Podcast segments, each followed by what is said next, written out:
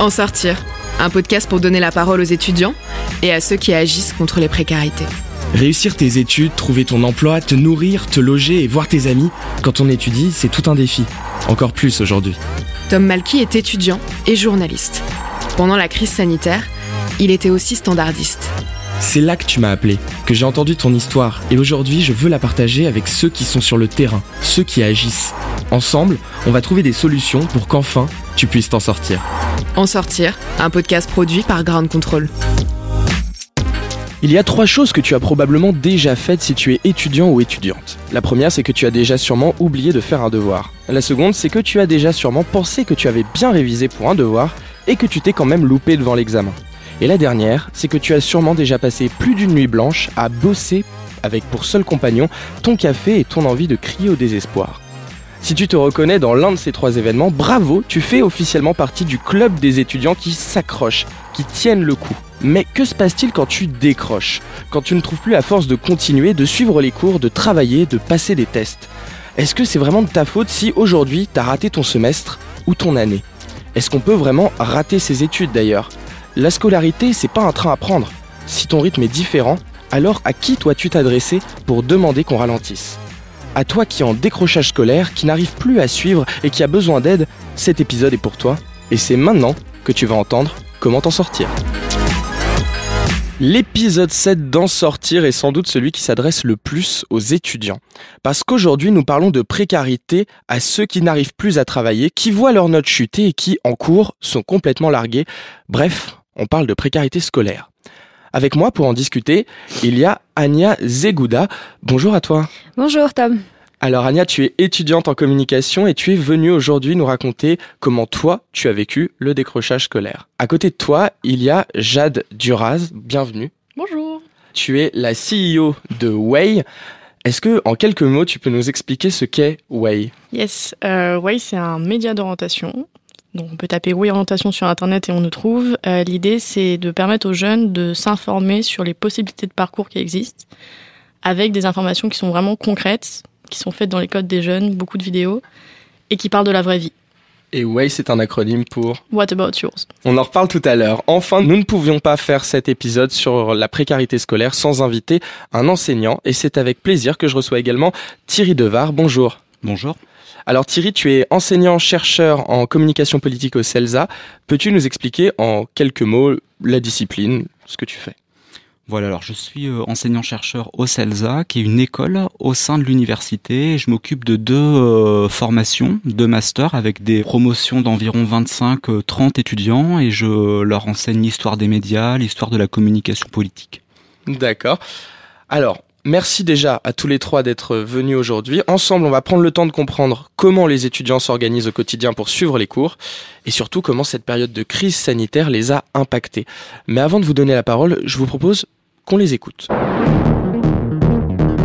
J'arrive à suivre les cours. c'est tranquille, les cours c'est tranquille mec. Tant que je mange, je suis les cours. J'ai mon carburant. Euh, J'arrive à suivre les cours chez moi.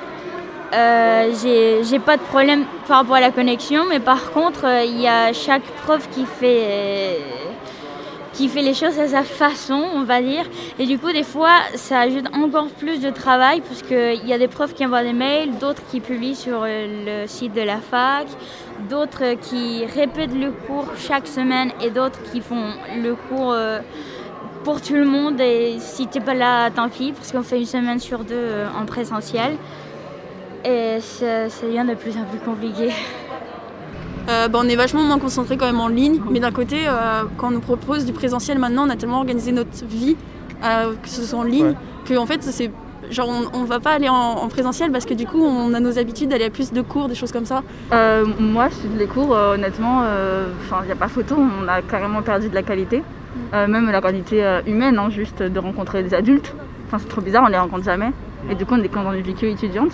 Non, non, pour le moment, j'arrive à suivre et, euh, on va continuer comme ça euh, jusqu'à temps que, ça aille mieux, on va dire. Euh, comme je suis en présentiel, oui, ça va. mais c'est vrai que c'est quand même dur de toujours avoir ce rythme bah, où on est un peu confiné, où on a des couvre-feux, etc. qu'on doit respecter. Et au final, il n'y a plus vraiment d'interaction entre les gens. Alors qu'avant, bah, c'était bien de rentrer et puis de voir les gens dans les bars, etc. Heureusement, Le jeudi, on est en, à l'université. Là, c'est, je suis concentré, mais effectivement, la concentration est moins intense, euh, voire euh, parfois euh, très, très défaillante sur les cours en visio, Zoom, voilà. Ouais, j'y arrive. Il y a eu un moment de relâchement aussi, bah, forcément, quand on était à distance. Hein, en plus, c'est vraiment un truc assez exigeant. Donc, comment dire qu'être à distance dans un truc exigeant et faire une journée 8h, 8h, 17, 18h, invivable, on finit, on ne sait pas quand est-ce qu'il y a des pauses, même la pause du midi, on n'a pas envie de la prendre. Enfin, c'est c'est assez insupportable et c'était cette période où vraiment il y avait un relâchement. Mais bon voilà, comme j'ai la chance d'être en présence, euh, ça va, ça va quand même beaucoup mieux. Mais, mais ça montre quand même cette réalité. Alors là, euh, comment dire? Pas du tout. Les cours en ligne, c'est une catastrophe. C'est une catastrophe. Tu, tu n'arrives pas à suivre, tu décroches facilement. Il n'y a pas de présence. Du coup, tu pars facilement dans tes pensées. C'est atroce. Tu peux pas te, permettre de poser des questions au prof qui, lui, en visio, ne t'entend pas forcément. Tu l'entends mal. C'est à bannir. Ben, moi, c'est euh, fac, donc euh, amphi et salle de TD. Euh, ben, au début de l'année, on a eu quelques cours en présentiel. Mais pareil, c'était vraiment au compte-goutte, pas la place pour s'espacer, les masques. Non, c'est franchement c'est assez dur euh, dessus. Et je pense que ben, qu'on soit en alternance ou à la faculté, euh, et quel que soit le domaine, ouais, c'est dur de. Ouais, c'est facile de décrocher en fait. C'est facile de décrocher. C'est le premier constat qu'on peut faire autour de cette table. Cette crise sanitaire, elle a joué un rôle dans le décrochage de certains étudiants. Les universités étant fermées cette année, les cours en distanciel sont devenus monnaie courante. Anya, est-ce que tu peux nous raconter, toi, quel impact le distanciel a eu sur ton apprentissage? Euh, Alors moi, j'ai enfin, j'ai très mal vécu le distanciel euh, en cours. J'étais aussi en alternance, donc j'ai l'expérience aussi en entreprise. Mais pour parler de l'école, c'était difficile. Et en fait, euh, ça m'a rendu timide, en fait, les cours à distanciel, donc sur la plateforme Teams. Quand le prof donnait cours, et bah, quand il demandait si on avait des questions, on n'osait pas. Enfin, c'est très bizarre en fait la, relation qu'il y a eu. Après, on a eu beaucoup de travaux en groupe avec les autres étudiants. Du coup, on avait une conversation WhatsApp euh, sur laquelle on peut échanger, mais on se connaît pas, donc le, travail est vraiment déshumanisé. Il n'y a pas de ce lien social quoi qui permet de, travailler dans le sourire, etc. Et ça devient un travail euh, pénible quoi qu'on fait ensemble et et il y a des fois des tensions, des petites tensions entre nous euh, dans le travail à rendre. Puis euh, oui, il y en a beaucoup. Euh, enfin, moi, je connais beaucoup de camarades qui ont décroché et qui vont faire un cursus indépendamment de l'école. C'est l'absence de présence humaine qui, qui pèse. Exactement, c'est ça. Même les professeurs, on ressent le, la douleur auprès des professeurs vraiment qui n'arrivent pas à maintenir ce lien avec les élèves parce qu'eux aussi ils en souffrent et ils peuvent pas vraiment nous aider là-dedans ou ils essayent mais péniblement du coup voilà, on a fait face, hein, mais, euh, mais du coup, voilà, c'est ce qui a causé le décrochage pour certains. Justement, tu en parles, et Thierry, toi, tu as l'autre casquette, celle du professeur et du chercheur d'ailleurs, et il faut le rappeler, euh, toi aussi, donc, euh, tu es concerné par cette crise sanitaire. Comment ça s'est manifesté pour toi, cette crise, cette distance? C'est une crise qui a été assez euh, soudaine, hein, qui nous a contraints euh, dans le corps enseignant avec les étudiants à changer nos, façons de faire. Moi, ce que je retiens des, témoignages euh, qu'on a entendus, de ce que tu dis, Agnès, c'est l'importance de la relation. Je crois que ce, confinement, cette crise sanitaire, elle a plutôt révélé cette dimension-là qui est essentielle dans la relation à nos publics étudiants. Là, je parle vraiment en tant qu'enseignant il m'a semblé intéressant pour évoquer des, pistes de, solutions, de réserver pendant euh, les, créneaux de cours des espaces de discussion mmh. euh, qui soient euh, véritablement centrés sur le, voilà le bien-être étudiant. C'est un, bon, une expression un peu un peu galvaudée, mais qui puisse permettre à chacune et à chacun de s'exprimer au-delà des enjeux pédagogiques des cours à proprement parler.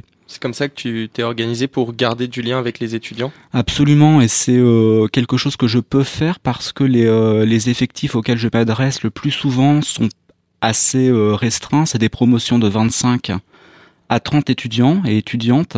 La relation peut être plus ou moins maintenue, mais rien ne, ne remplace évidemment la qualité d'une relation physique, bien sûr. Alors on va quand même parler justement de relations de distance puisque ça c'est finalement ce que tu fais, Jade. Et tu as aussi, je le rappelle, la casquette d'étudiante. Mais en tant que présidente de Way, est-ce que tu partages un petit peu euh, le constat que viennent de faire euh, Anya et Thierry? Complètement. Paradoxalement, c'est vrai que Way existe depuis avant le Covid, Mhm. mais le Covid a grandement accentué les problèmes d'orientation qu'on avait déjà parce que on s'est retrouvé face à nous-mêmes, euh, coincés chez nous et avec beaucoup de temps pour penser. Et je pense que ça a été assez difficile pour beaucoup d'étudiants et le décrochage est dû aussi à cette crise existentielle quelque part de se dire bah pourquoi je fais ça en fait, pourquoi je travaille parce que les jeunes savent pas où ils vont et qui font des choix qui sont euh, souvent euh, hasardeux ou pas assez réfléchis et pas assez renseignés. Donc euh, moi, je l'ai expérimenté personnellement pendant ma propre scolarité et je l'ai surtout vu avec beaucoup de jeunes qui viennent nous voir pour nous dire euh, c'est trop cool, euh, ça m'aide beaucoup et tout. Euh, J'avais besoin d'entendre ça, j'avais besoin aussi d'aborder certains sujets pour dire que c'est pas grave de se réorienter. Enfin, il y a tellement de problématiques qui sont renforcées avec le fait que les jeunes sont coincés chez eux et qui arrivent à un point de rupture quelque part en fait. La situation est plus vivable pour eux. Comment Way va nous aider à tenir bon dans cette situation? C'est un vaste sujet, je pense qu'on n'a pas la science infuse et euh, on a la chance d'être composé euh, exclusivement de jeunes, donc du coup de se mettre à la place du public qu'on vise à aider. On a du coup beaucoup restructuré notre ligne éditoriale en, en 2021. On a mis un peu de temps quand même à essayer de structurer de la qualité pour avoir à la fois euh, des formats sur Way qui sont des formats d'articles pour accompagner les jeunes sur leurs problématiques, donc des conseils ou des actualités qui les concernent, et cette dimension plus d'orientation avec des gens comme toi et moi qui vont venir pour partager voilà ce que je fais dans la vie, j'ai fait tel parcours, c'était comme ça, et donner des vraies informations. Parce que quand on a bien choisi, parce qu'on a les bonnes informations, on sait pourquoi on bosse et c'est beaucoup plus facile de tenir bon. C'est les vidéos, ça, par exemple. C'est ça, exactement. J'avais justement une question, puisque j'ai vu euh, certaines de ces vidéos, notamment une qui, par hasard, qui s'appelle Tips pour réussir dans le journalisme. Je me demandais comment se prépare euh, une vidéo comme celle-ci. Est-ce que ce sont les étudiants ou les professionnels qui vous contactent directement, ou est-ce que c'est vous qui allez à, à leur rencontre? Alors on essaye d'aller à leur rencontre en fait au maximum. Il y a des gens qui sont généralement partants pour euh, témoigner, qui nous contactent via les réseaux sociaux ou autres. Mais j'ai un peu de mal avec euh, le fait d'avoir des interviews spontanées. Je pense qu'il y a certaines thématiques qu'il est important d'aborder au niveau de l'orientation. Et du coup, généralement, c'est nous qui cherchons directement les interviewer. Par exemple, il y a des écoles comme l'école 42 ou Iconoclaste qui sont des écoles qui sont très peu connues de la majorité des étudiants parce que c'est un peu alternatif. C'est pas une université, c'est des écoles qui sont sur des formations courtes mais qui sont hyper euh, professionnalisantes. Et je trouve que c'est aussi notre rôle d'en parler et de montrer des parcours auxquels on n'aurait pas pensé. Revenons-en justement au décrochage scolaire et au parcours. Agnès, est-ce que toi, tu as déjà envisagé de te réorienter durant la phase de décrochage que tu as connue? Oui, enfin après je suis de tempérament à m'accrocher justement et à pas euh, m'abandonner, mais mais euh, oui, enfin on y pense, c'est sûr. Enfin on se dit que euh, à distance euh, suivre les cours, enfin ça nous enrichit pas, on suit pas, c'est des cours préenregistrés, c'est pareil ou payer des cours à distance, il y a des formations à distance, euh, c'est pareil. La notion d'école, on l'a pas, il y a pas le, le prof qui est là ou en interclasse lui poser des questions, échanger davantage. Donc euh, oui, on, oui, oui, on y pense, c'est sûr. On a envie de, de partir euh, loin parce qu'on est, on est enfermé dans notre bulle, quoi. Donc euh, autant quitter l'école, quoi. Mais toi, tu, tu viens de nous le dire, tu as plutôt tendance à t'accrocher. Oui, c'est-à-dire que c'était finir mon année euh, comme ça. Après, ça a été très très dur. hein. J'ai craqué plusieurs fois ou vraiment, euh, comme j'ai dit, on a eu beaucoup de travaux en groupe et euh, les gens avec qui j'ai travaillé, ils n'étaient pas motivés, donc il fallait les motiver. Ils rendaient pas leur travail forcément, donc j'ai dû faire leur travail à leur place. Il faut motiver les autres étudiants qui sont avec nous vu qu'on travaille ensemble.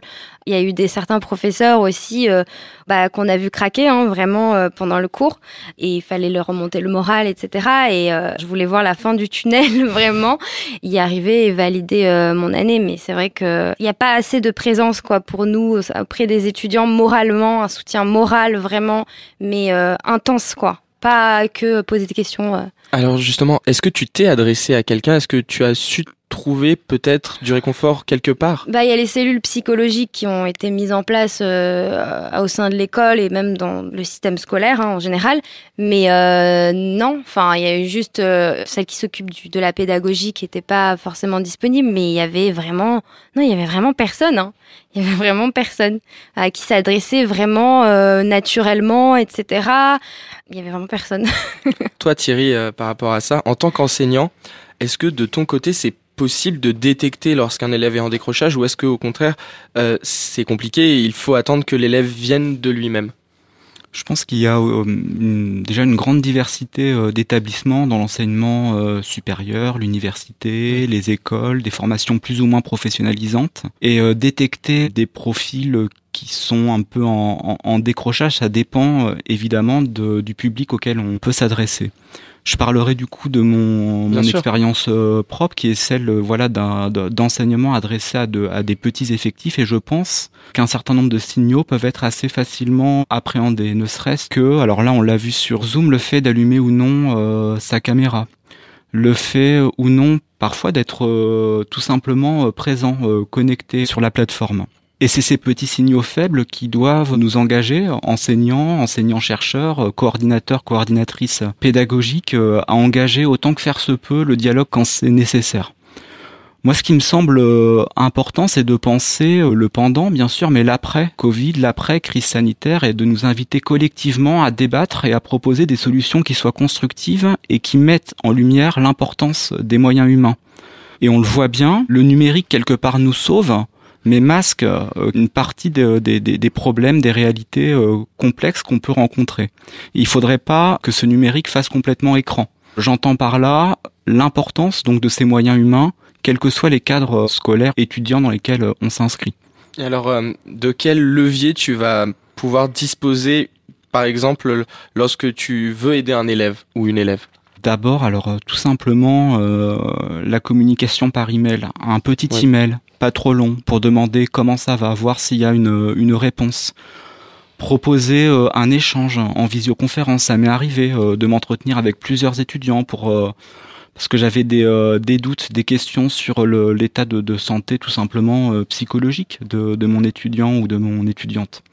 Il y a ces, ces petits moments que je peux mobiliser parce que j'ai cette possibilité-là. Moi, je pense aussi aux enseignants, aux enseignantes qui ont euh, beaucoup d'étudiants ou d'étudiantes à, gérer et qui n'ont pas forcément cette possibilité. Du coup, il y aurait des choses à inventer, euh, des espaces de dialogue, ce que j'évoquais tout à l'heure, qui soient à côté des, cours à proprement parler. Parce que je, suis certain que mes collègues ont cette volonté d'aider. Il faut que ce soit entendu, perçu comme tel par, euh, évidemment, par nos publics étudiants. Et alors, une, autre question sur les difficultés euh, de cette crise sanitaire toujours. En tant qu'enseignant, quelle a été la, difficulté majeure à laquelle tu as été confronté? Est-ce que c'était euh, le fait de garder le, ce contact avec les étudiants? Est-ce que c'était, parce qu'on a entendu ce problème dans le reportage en début d'émission, le fait de se coordonner avec les autres collègues euh, Ou est-ce que c'était aussi une, une autre difficulté euh, qui peut t'avoir touché, le fait de se motiver quotidiennement à faire cours en étant comme ça coupé euh, de la présence des autres À titre personnel, j'ai pas ressenti de, démotivation mais un manque hein, qui était le manque de chaleur humaine, je dirais, euh, dans, dans la relation avec euh, mes étudiantes et mes étudiants. Moi, si je, si je fais ce métier-là, c'est pas pour transmettre des savoirs en stock, ça m'intéresse pas. C'est euh, pour nouer une relation avec mes étudiantes et mes étudiants. Et dans le cadre des cours, ce qui m'a peut-être posé le plus problème, c'est que je sentais une déperdition d'énergie au bout d'un moment. Et je pense que sans doute les étudiantes, les étudiants ont ressenti un peu la même chose, le truc, quelque part, que je mobilisais, c'était l'adresse constante. Pas simplement euh, ça va, est-ce que vous suivez une fois tous les quarts d'heure, mais euh, être vraiment dans l'adresse. Qu'est-ce que vous en pensez? Est-ce que je m'appuyais sur des supports de cours? Euh, Est-ce qu'il y a des réactions? Alors des fois, il y a des silences, faut les accepter, ils sont là, ces silences de 30 secondes. Et puis, il y a une ou deux bonnes volontés qui peuvent se manifester, qui peuvent engager un cercle plutôt vertueux dans, dans la dynamique de groupe. Parce qu'une fois que l'un ou l'une prend la parole, d'autres vont suivre. Absolument. Je voudrais euh, revenir vers, euh, vers toi, Jade, par rapport à, à Way. Est-ce que le, partage d'expérience et euh, aussi le, partage d'expérience d'orientation, puisque c'est ça hein, le, principe de base de Way, va permettre de guérir, si je puis dire, les, symptômes du décrochage scolaire? Est-ce que tu l'as expérimenté comme ça, puisque toi-même tu as partagé ton orientation sur, sur Way Ouais, alors moi c'est assez paradoxal parce que j'ai trouver ma voie en aidant les autres à trouver la leur. Ou en tout cas, c'est ce à quoi je me, je me dédie. Donc, euh, mon orientation à moi est très très particulière. Mais ce que j'ai pu remarquer, c'est qu'effectivement, ceux qui ont le mieux tenu pendant la crise, c'est ceux qui sont dans un parcours qui leur correspond, où ils se sentent épanouis, où ils voient les débouchés, ils voient du long terme. Et du coup, bah voilà, quand ils ont du temps pour penser, c'est pas grave parce qu'ils n'ont pas leurs vieux démons qui vont revenir euh, et qui vont leur dire ouais t'es sûr ça te plaît, tu voudrais pas te réorienter et toutes les questions qui viennent avec. Donc je pense que oui, trouver sa voie c'est le nerf de la guerre en fait parce que parce que quand tu sais pourquoi tu travailles, euh, bah déjà souvent t'as moins l'impression de travailler voire pas. Et puis tout est plus facile parce que t'es globalement plus épanoui par ce que tu fais et donc du coup les difficultés de la vie te semble euh, moins grande. Enfin, c'est une évidence, mais euh, un de mes amis m'a dit qu'entreprendre, c'est régler des problèmes. Et je trouve que c'est une très grande vérité. Et si ça m'animait pas, si je travaillais pas pour quelque chose qui a du sens, j'en aurais marre. J'aurais tout foutu en l'air. Avec tous les problèmes qu'il y a, j'aurais tout envoyé valser, mais je sais pourquoi je le fais. C'est quelque chose qui me tient à cœur, qui est en adéquation avec mes valeurs, donc forcément ça fonctionne et je travaille dur pour. Je pense que c'est pareil pour tout le monde. Est-ce que euh, tu penses qu'aujourd'hui, puisque c'est un problème que soulevait Anya, on a suffisamment d'espace d'écoute pour les étudiants en situation de précarité scolaire Clairement pas. Moi, j'ai étudié à la Sorbonne, qui est une immense université avec des effectifs euh, colossaux. Euh, je devais être une précurseur parce que euh, je crois que j'étais déjà en décrochage avant le Covid, puisque j'avais décidé de monter ma boîte à la fin de ma première année. Aucun prof n'aurait pu, ne serait-ce que le remarquer en fait, parce qu'on est tellement, c'est impossible de faire du cas par cas. S'ils se souviennent de ton prénom, c'est déjà bien. T'es content quand il s'est souvenu de ton prénom, c'est que tu l'as marqué. C'est pas suffisant ce qui est, ce qui est mis en place. Et je sais que dans les écoles, c'est un peu moins le cas généralement parce qu'il y a moins d'effectifs. Euh, mais moi, des quelques écoles que je connais avec qui j'ai des échanges pour les stagiaires que j'ai ou les apprentis, ça reste quand même pas assez poussé. Ils sont jamais assez dans l'échange, assez dans la compréhension. C'est trop bête, mais en tant que manager, par exemple, tu dois comprendre pourquoi la personne qui bosse pour toi va pas bien, pourquoi elle bosse pas bien. Et ça devrait être le même travail quand tu gères une école, en fait. Ça devrait être le même travail de te demander, ok, bah là, ces résultats sont en baisse, pourquoi? Mais de moi, ce que j'ai pu voir de mon expérience ou de ce que j'ai pu constater euh, pour d'autres étudiants, c'est clairement pas le cas. On est noyé dans la masse, Anya. Est-ce que tu t'es senti noyé dans la masse? Euh, Oui, on est. Moi, j'étais dans une classe de 46 élèves et euh, oui, il y a quelques élèves qui vont prendre la parole. Du coup, on va se cacher un peu derrière eux parce qu'ils vont, c'est eux qui vont poser les questions. C'est eux qui vont être beaucoup plus entreprenants, etc. Moi, d'habitude, je suis de nature vraiment, je lève la main, je pose les questions, etc. Mais voilà, on se, on se repose un peu sur ça, on se dit, bon, bah, va poser la question. Ou, euh, En général, il y a cinq personnes qui parlent euh, le plus, en fait, et qui vont poser les questions pour les autres, du coup. Il y a que eux qui parlent. Et du coup, bah, voilà, hein, les autres coupent leur micro et ils écoutent. Euh, voilà, tout simplement. Ça, c'est un constat que qu'on fait dans toutes les classes, non? Il y a une, tête de classe qui mène et du coup, c'est dur d'aller chercher les autres. Comment tu fais, Thierry, pour aller chercher peut-être ceux qui parlent le moins? Alors tout à l'heure j'évoquais un, cercle vertueux, bien sûr c'est aussi un idéal que je, je, que je pose et mhm. j'aimerais que ce soit parfaitement le cas. Je sais bien que euh, je suis un peu aveugle à ce qui se passe et c'est bien normal euh, derrière les écrans d'ordinateur, derrière les micros. Mais je voilà, je voudrais peut-être aussi rebondir sur ce qui a été dit sur euh, les effectifs massifs. Et c'est vrai quand il y a un, un enseignement de masse, il est impossible pour les enseignants, enseignantes, euh, les, professionnels qui font marcher l'université de pouvoir, je dirais, bien s'occuper des étudiantes et des, euh, et des étudiants. C'est euh, l'une des raisons pour lesquelles je pense qu'une optique de solution, ce serait une discussion engagée sur justement l'importance des moyens humains dont doit disposer l'université aujourd'hui et l'enseignement supérieur de façon générale pour assurer correctement ces missions si en tout cas on souhaite disposer d'un enseignement supérieure de, de qualité.